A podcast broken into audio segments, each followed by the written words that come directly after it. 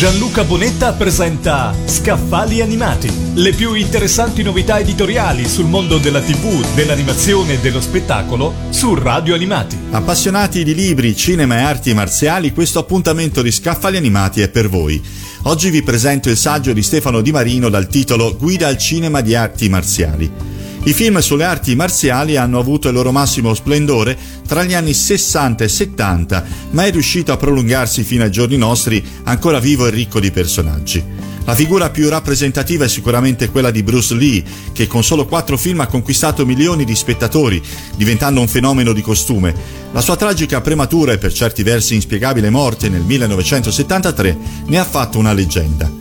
Stefano Di Marino, esperto di cinema e cultura popolare, ha insegnato e scritto numerosi testi sulle arti marziali e con questo volume ripercorre la storia di un genere dai suoi esordi sino ad oggi, sottolineando come un fenomeno di genere abbia allargato la sua influenza a tutto il cinema d'azione anche occidentale. I film più famosi, i personaggi, i registi, gli attori che ne hanno delineato le caratteristiche, non dimenticando le figure femminili. E poi il cinema di Hong Kong con tutte le sue variazioni, la rinascita del filone cavalleresco con la tigre e il dragone, il cinema della kickboxing e delle arti marziali miste, in Oriente con Jackie Chan, ma anche in Occidente con Jean-Claude Van Damme e Chuck Norris.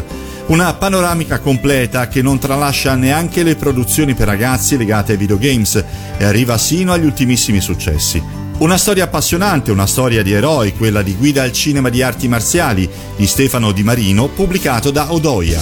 Gianluca Bonetta ha presentato Scaffali Animati, le più interessanti novità editoriali sul mondo della TV, dell'animazione e dello spettacolo su Radio Animati.